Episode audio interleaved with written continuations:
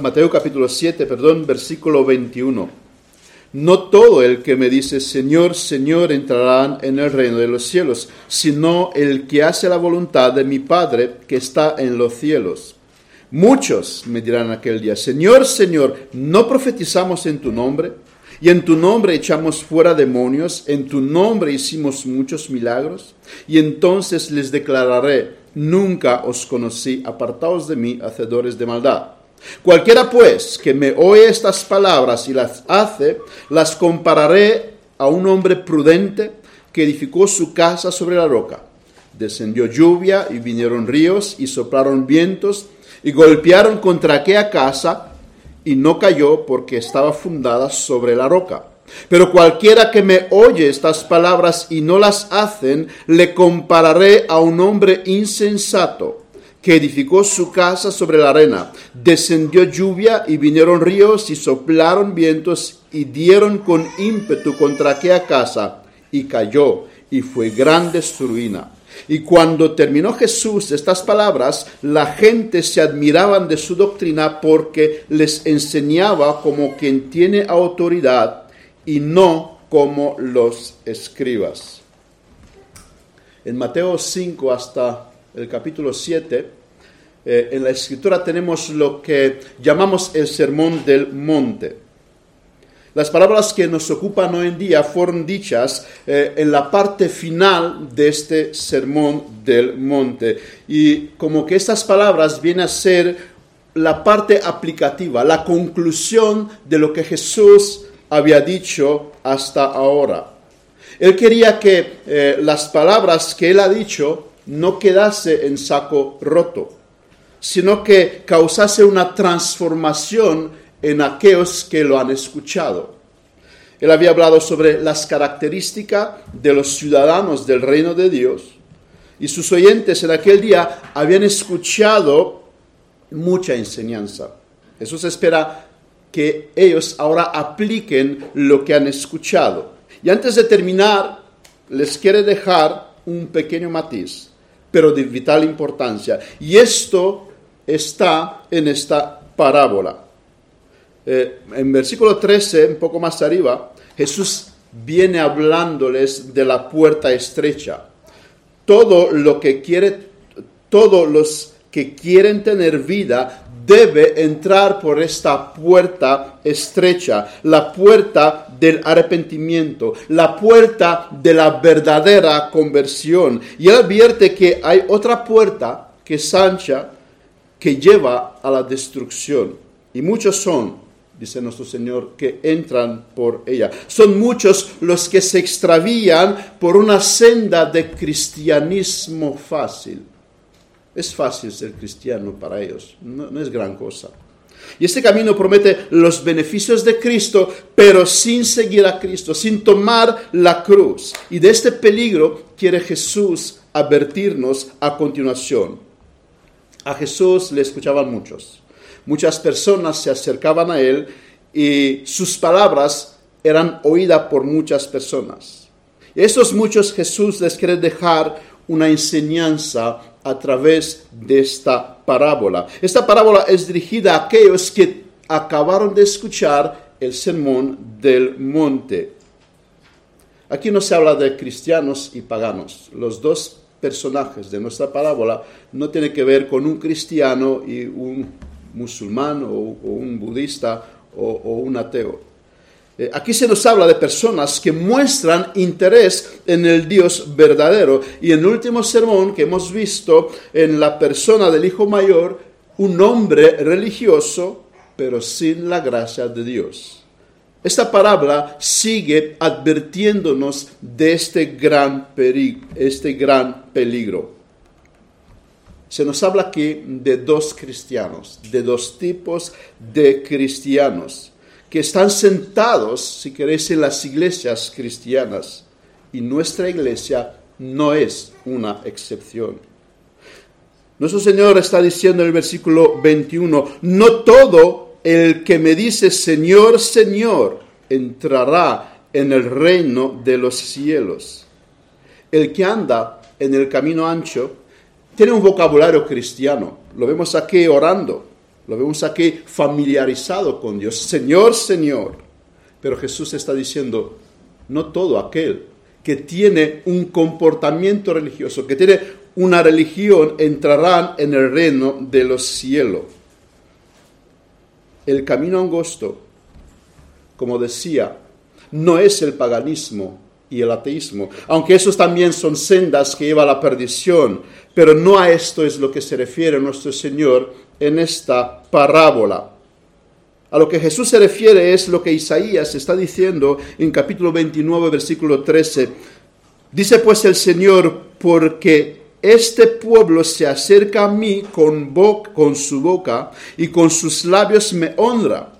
Qué bien, ¿no? Qué bien, un pueblo que ama a Dios. Pero su corazón, sigue diciendo el profeta, está lejos de mí.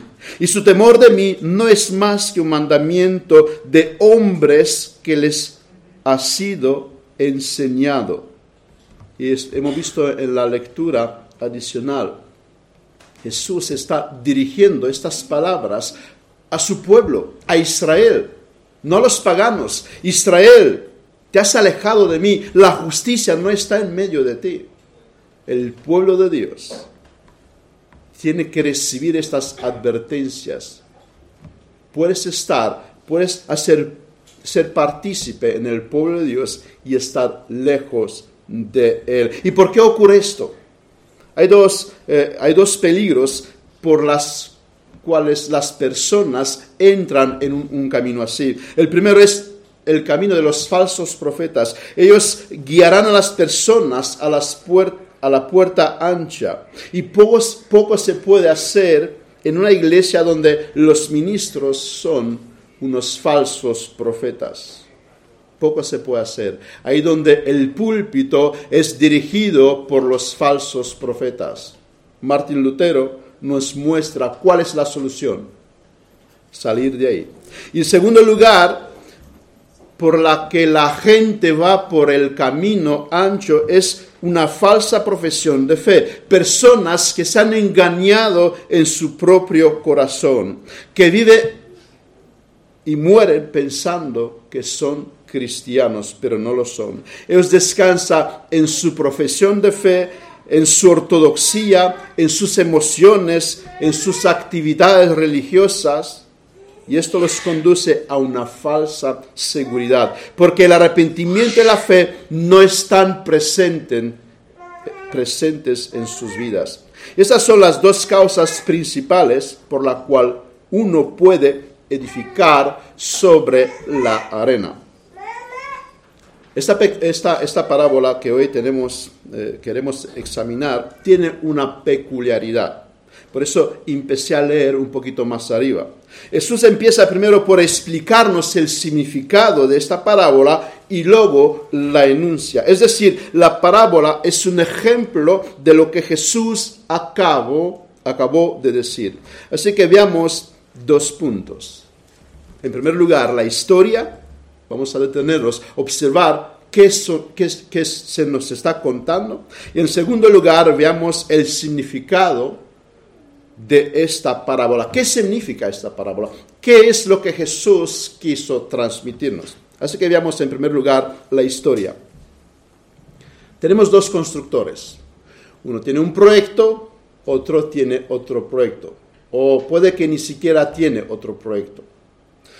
Y no tiene que saber mucho de construcción para poder entender esta parábola.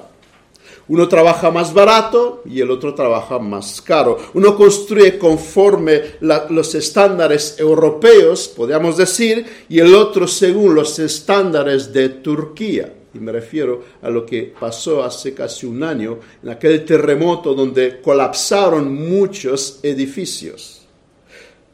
Los cimientos, sabemos, es una parte esencial del edificio. Y como vemos, pone en juego la resistencia de una construcción.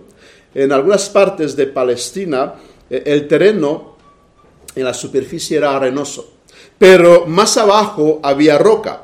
Y para llegar a esta roca, para sentar un edificio, alguien tenía que cavar para llegar a, este, a esta roca. El texto paralelo que tenemos en Lucas 6 se nos eh, se nos explica esto. Semejante es al hombre que él edificó una casa, cavó y ahondó y puso el fundamento sobre la roca. Ahora, la cimentación es algo que no se va a ver. Su único uso es eh, que en el futuro Él dará la resistencia a la construcción. Y se nos dice que uno de estos dos constructores, imprudente, le llama Jesús, eh, no le interesó este detalle, ya que no se ve. Así me ahorro tiempo, dinero, esfuerzo y voy más rápido con la construcción.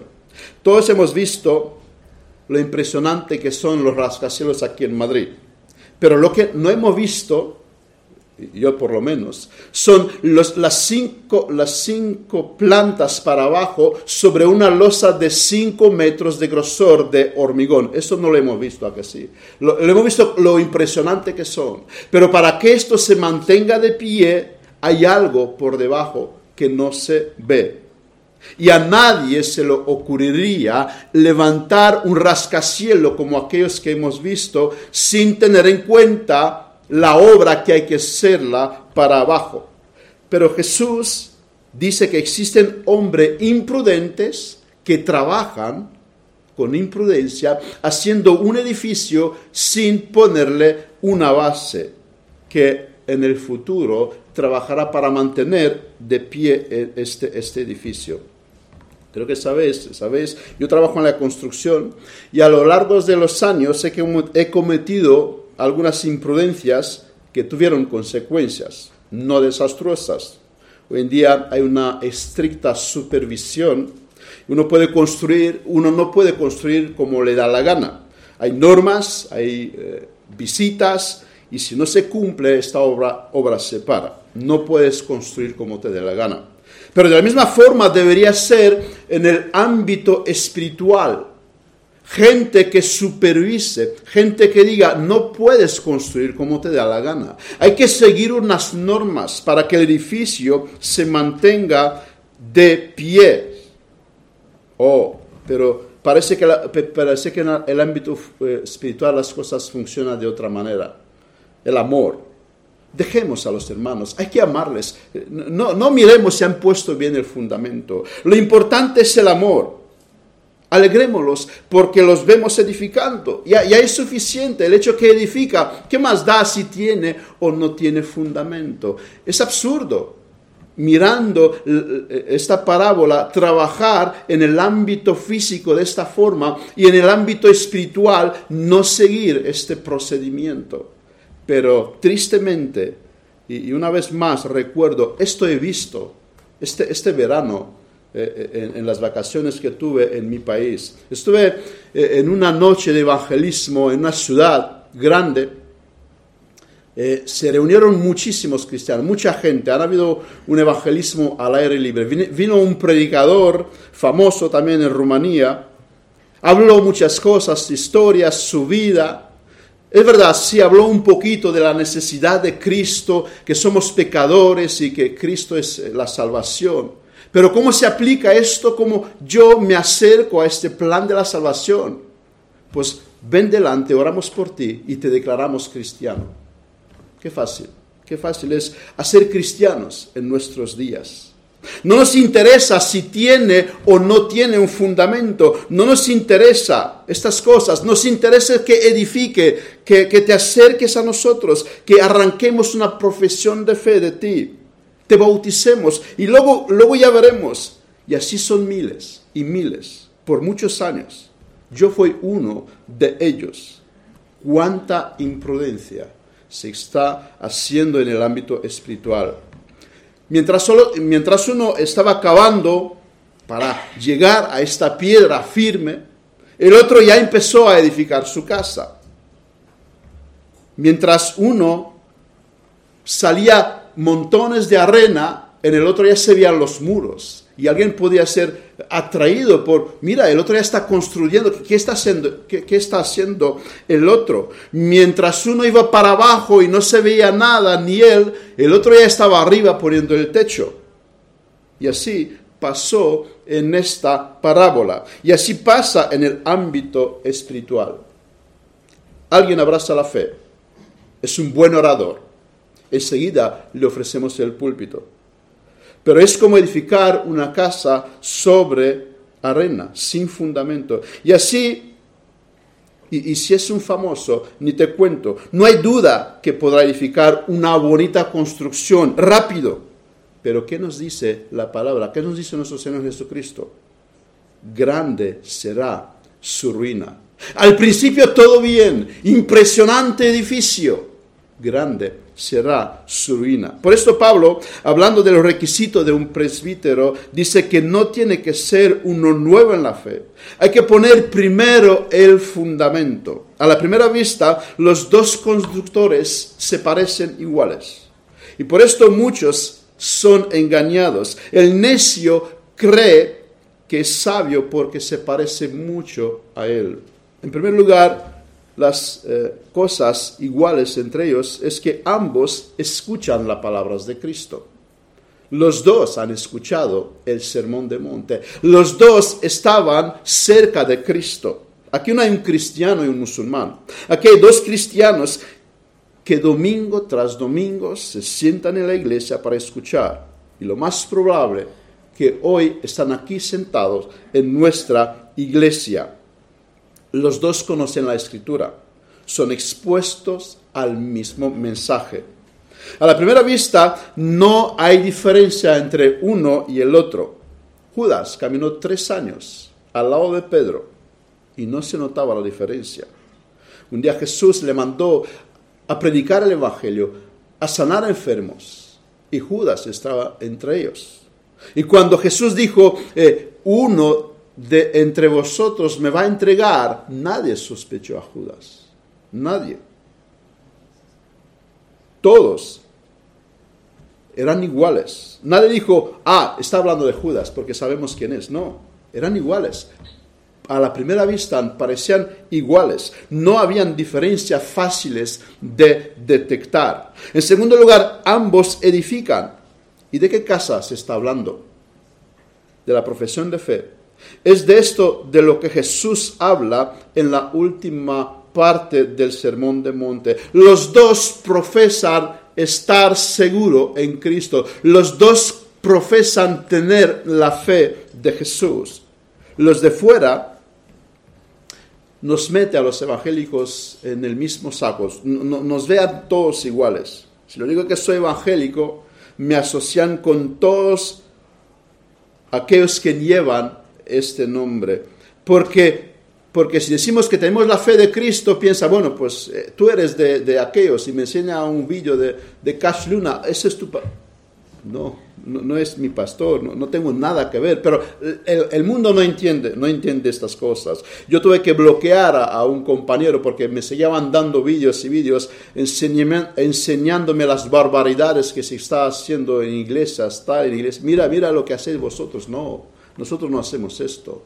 Estás equivocado. Pero la gente piensa que si eres cristiano, pues tú eres de aquellos o, del otro. Si eres evangélico, te asocian con uno con el otro.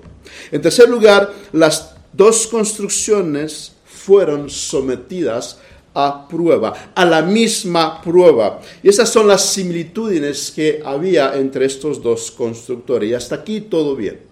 Si no hubiera venido una prueba, todo bien, todo se quedaba eh, sin ningún problema. Pero lo que hace la diferencia es la prueba. Todo cambia de manera radical cuando nos acercamos a la prueba y tenemos en cuenta que va a haber una prueba y que hace que uno se quede de pie y que uno sea destrozado, esto nos va a nos, nos va a llevar al segundo punto. ¿Qué significa construir la arena? ¿Qué significa construir sobre la roca? ¿Cuál es el significado de esta parábola? Lo más probable, lo primero que nos vendrá en la mente, es que Cristo es la roca.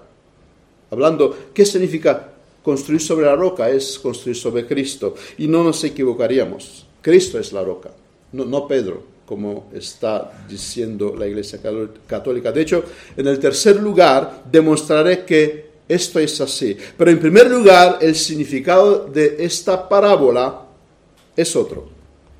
Dice el versículo 24, un hombre prudente. Versículo 26, un hombre insensato. ¿Cuál es la diferencia entre estos dos hombres? Entre estas dos obras. Uno era un hombre prudente y otro era un hombre insensato.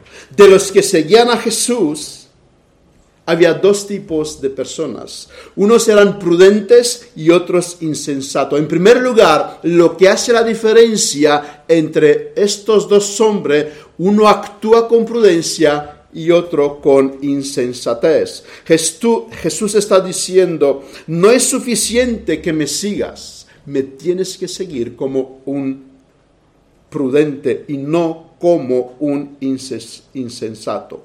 ¿Y qué significa un hombre prudente y un hombre insensato? No he buscado una definición en el diccionario, sino en la Biblia. Proverbios 1.7, los insensatos, dice Dios, desprecian la sabiduría y la enseñanza.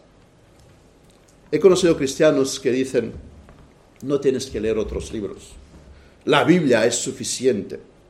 Mira, hay uno que está edificando su casa sobre la arena. Otros están diciendo, lo importante es el amor, el conocimiento envanece, lo dice claramente la escritura.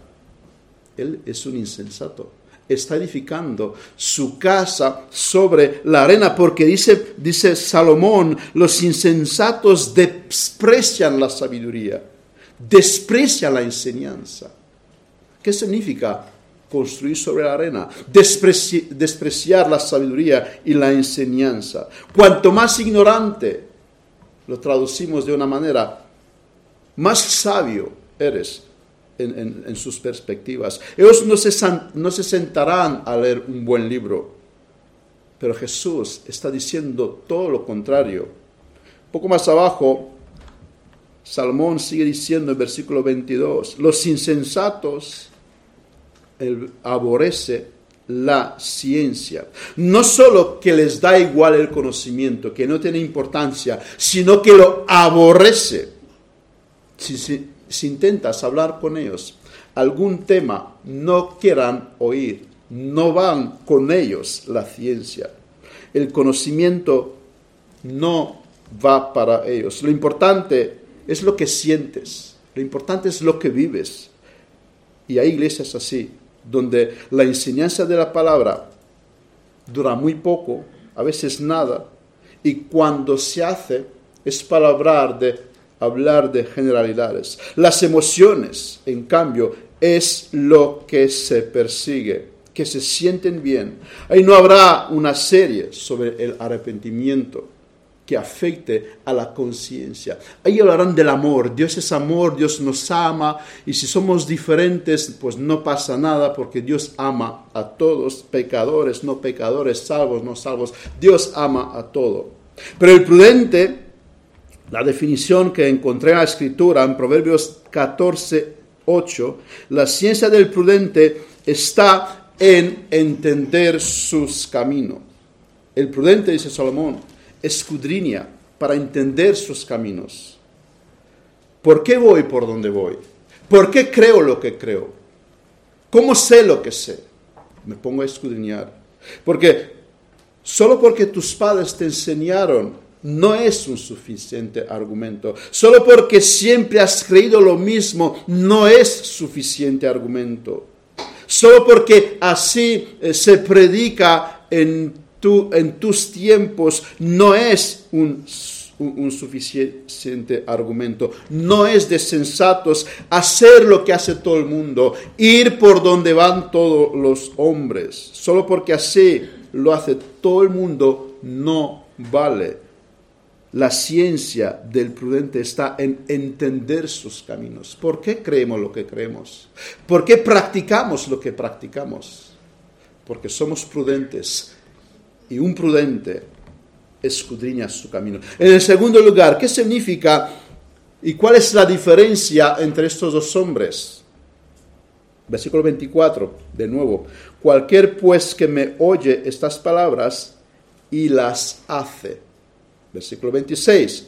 Pero cualquier que me oye estas palabras y no las hace. Jesús lo está diciendo claramente, está dejándonos claramente la diferencia entre ellos. Uno hace y el otro no hace. Uno hace, es decir, obedece y el otro no. Los dos oyeron, pero hay diferencia en la forma de seguir en adelante. Por eso digo que aquí se nos habla de, personas que se han dispuesto a escuchar las palabras de Dios. Y lo que hace la diferencia viene después. Uno las toma en serio y las pone en práctica, y el otro pues, le entra por un oído y le sale por el otro oído. Los dos exponen al mismo mensaje de Jesús. Los dos leen la misma Biblia. Los dos profesan ser cristianos. Los dos saben que la salvación es por gracia y no y por la fe y no por obras. De nuevo, no se habla de un cristiano practicante y otro no practicante. El imprudente vemos que también edifica, él también se esfuerza, él también trabaja, pero uno con obediencia y el otro sin obediencia. Uno actúa con prudencia y el otro no. Uno toma en serio las palabras de Jesús y las pone, pone por práctica, el otro no. Así que en primer lugar, Jesús está, diciendo, no es suficiente aceptar las palabras de Jesús. No es suficiente pertenecer al grupo que oye a Jesús. No es suficiente creer la doctrina correcta. No es suficiente tener incluso la liturgia correcta. Lo importante es obedecer seguir obedeciendo a Jesús. El importante también se sienta domingo tras domingo en la iglesia, pero como el mismo Jesús le llama, él es imprudente. Él oye el Evangelio, él acepta el Evangelio, él lo recibe, pero no lo pone en práctica. Él puede decir al final, qué bueno ha sido el sermón. Sí, es muy, muy, muy bueno lo que hemos escuchado hoy, pero saldrá y hasta el próximo domingo. Se olvidará todo. Él no pondrá por práctica lo que ha escuchado. Él es un oidor del Evangelio, un admirador del Evangelio, pero nada más. La roca, por lo tanto, de esta palabra, en el segundo lugar, son las, las palabras, palabras de Jesús. Porque el hombre sensato construye sobre estas palabras, sobre lo que Jesús ha dicho, sobre lo que ha oído, va y empieza a edificar, va y empieza a poner por práctica. El fundamento de lo que hace son las palabras de Jesús. Él se aferra a Cristo, él se aferra a estas palabras. Él ha creído. ¿Y cómo sabemos que ha creído? Va a poner por práctica lo que acaba de oír. En cambio, el que edifica sobre la arena ha oído las palabras de Jesús, pero no las pone como fundamento de lo que hace. Él se deja guiar por su propio corazón y por la moda del tiempo, y él no va a cargar una cruz, porque su cristiano, su cristianismo es un cristianismo fácil, fácil de llevar. Tenemos que ser abiertos, tenemos que ser relevantes, dicen estas personas. No todo el que me dice Señor, Señor entrará en el cielo, sino el que hace la voluntad, nos está diciendo nuestro Señor. He hablado muchas veces sobre la salvación por la gracia. Es un tema favorito mío. Y eso es así.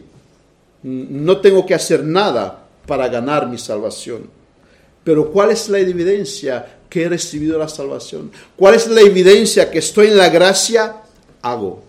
Hago, está diciendo nuestro Señor. Eso es lo que esta parábola nos enseña en segundo lugar. El que edifica sobre la roca, oye y hace. oye hace, pone por práctica. La parábola no nos dice que el que hace, por eso entrará, como si tu obediencia es un mérito para entrar en el cielo, para ser recompensado con la salvación, sino que su salvación se evidencia en la obediencia. Yo no puedo ver si tu nombre está escrito en el libro de la vida, pero lo que puedo ver es si obedeces o no. Si obedeces o no. En el tercer lugar, ¿qué significa? ¿Cuál es la diferencia entre estas dos personas? Mateos, Mateo 7:22. Muchos me dirán aquel día, Señor, Señor, ¿no profetizamos en tu nombre? ¿En tu nombre echamos fuera demonios? ¿En tu nombre hicimos muchos milagros? Así, aquí se nos da a conocer un tercer significado de qué representa la roca y qué representa la arena. Y eso es la fe en Cristo. Descansar solamente en Cristo por tu salvación. En el día al final, Jesús les dice a estas personas, vosotros no podéis entrar. Esas personas, decía también, se recuerdo bien la vez pasada, no son cristianos que abandonaron su fe. Esas personas se quedan sorprendidas cuando ven que no entran en el cielo. Si alguien eh, abandona la fe y se va al mundo, en aquel día va a enmudecer, no va a decir nada. Pero vemos que estas personas de, Mateo 7 se quedan sorprendidas. Señor, pero, pero ¿cómo que no entramos nosotros en el cielo? Pero, nosotros somos tus ministros. Te estamos recordando, en tu nombre hemos hecho milagros, hemos sacado demonios. Hemos profetizado. ¿Cómo es posible que no entremos en el reino de los cielos? Observad el argumento, decirlo de una forma, el billete que ellos tenían para entrar en el, cielo. Señor, pero nosotros tenemos que entrar porque hemos profetizado, hemos hecho cosas, hemos hecho obras. El billete de ellos no eran porque tenemos un Salvador, porque Cristo es nuestro Salvador, sino obras hemos obrado, merecemos, merecemos. Señor, pero ¿cómo que no podemos entrar? Aquí es nuestro billete. Obras. Ellos reclaman una salvación por obras. No habían entendido nada. No habían entendido que la salvación es por gracia, que no la merecemos. Y es como, que como decir, pero merecemos esto.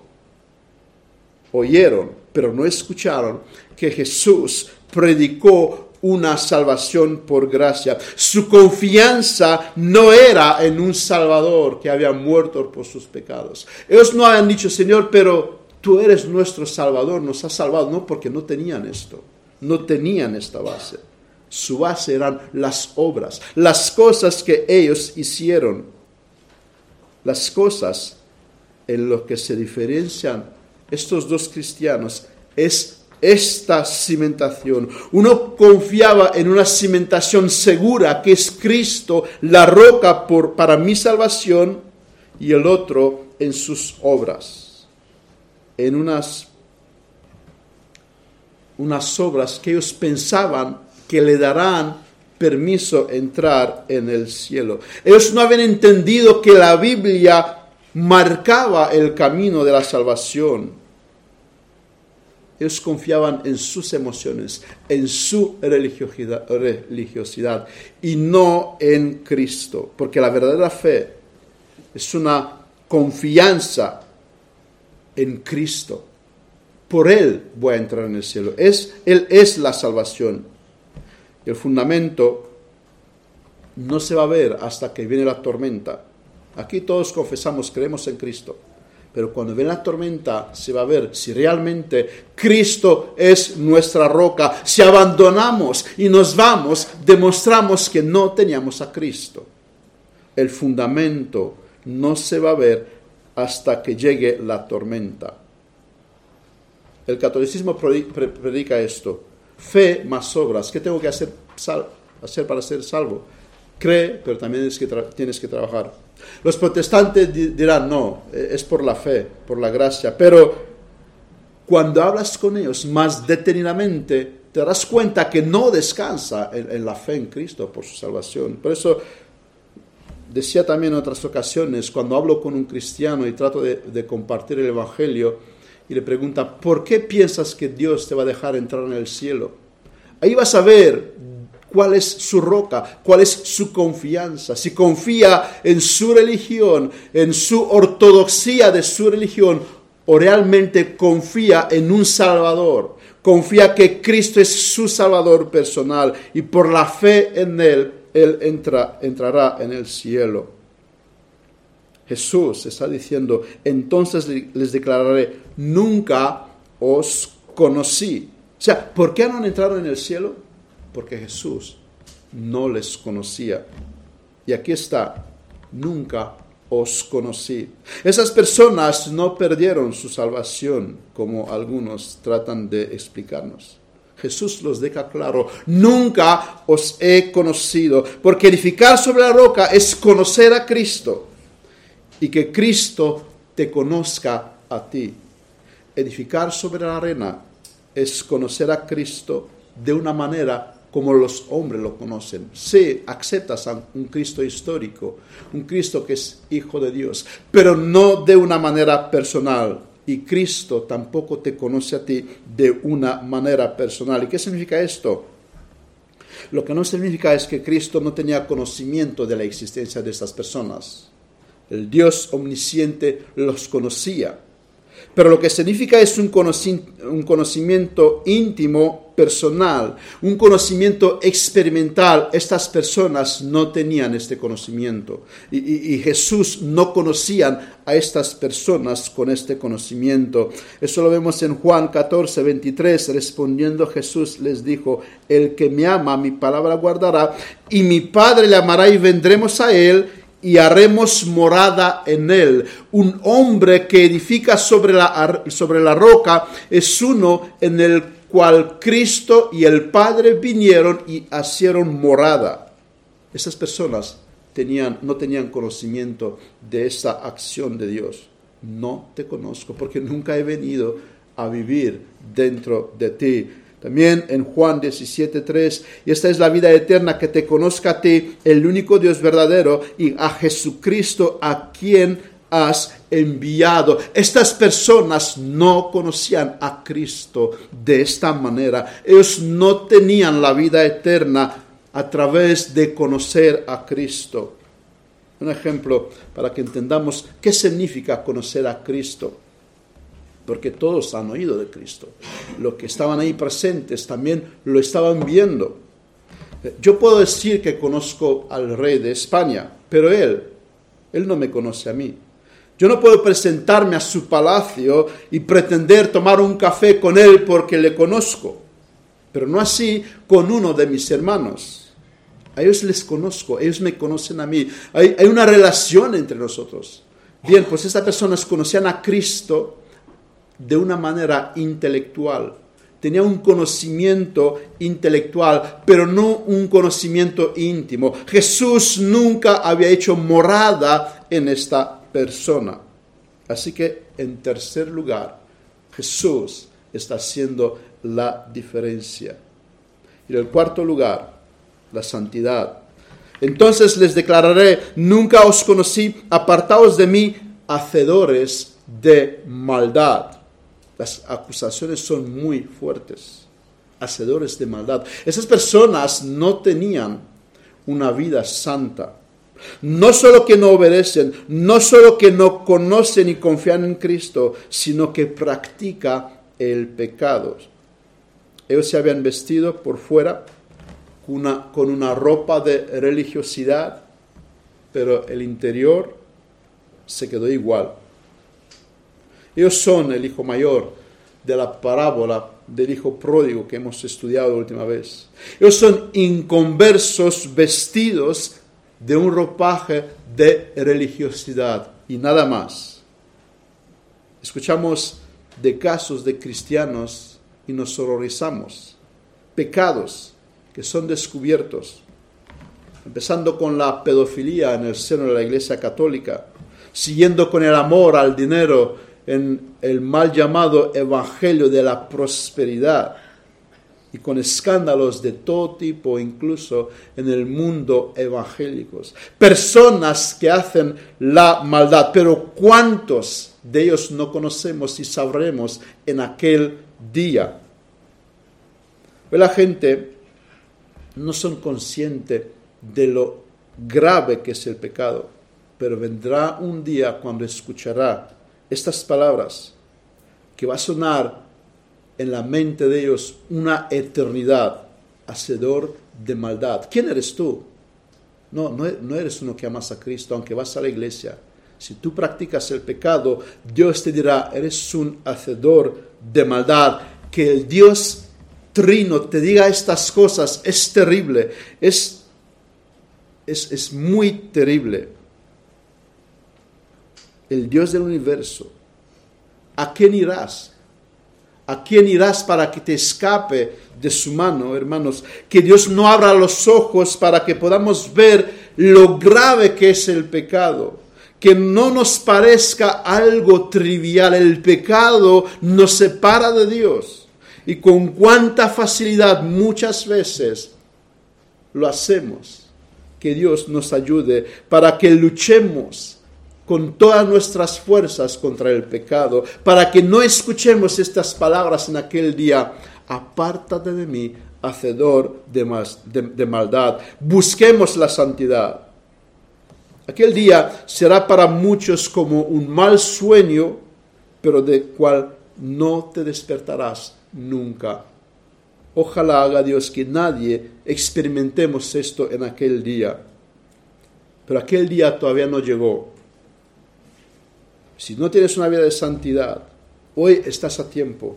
La Biblia es clara, sin santidad nadie verá al Señor. Y los que hemos descansado en Cristo a través de la obra de gracia, corramos como si fueran los últimos 100 metros. Y en primer lugar, estas palabras me las dirijo a mí, porque muchas veces jugamos con el pecado.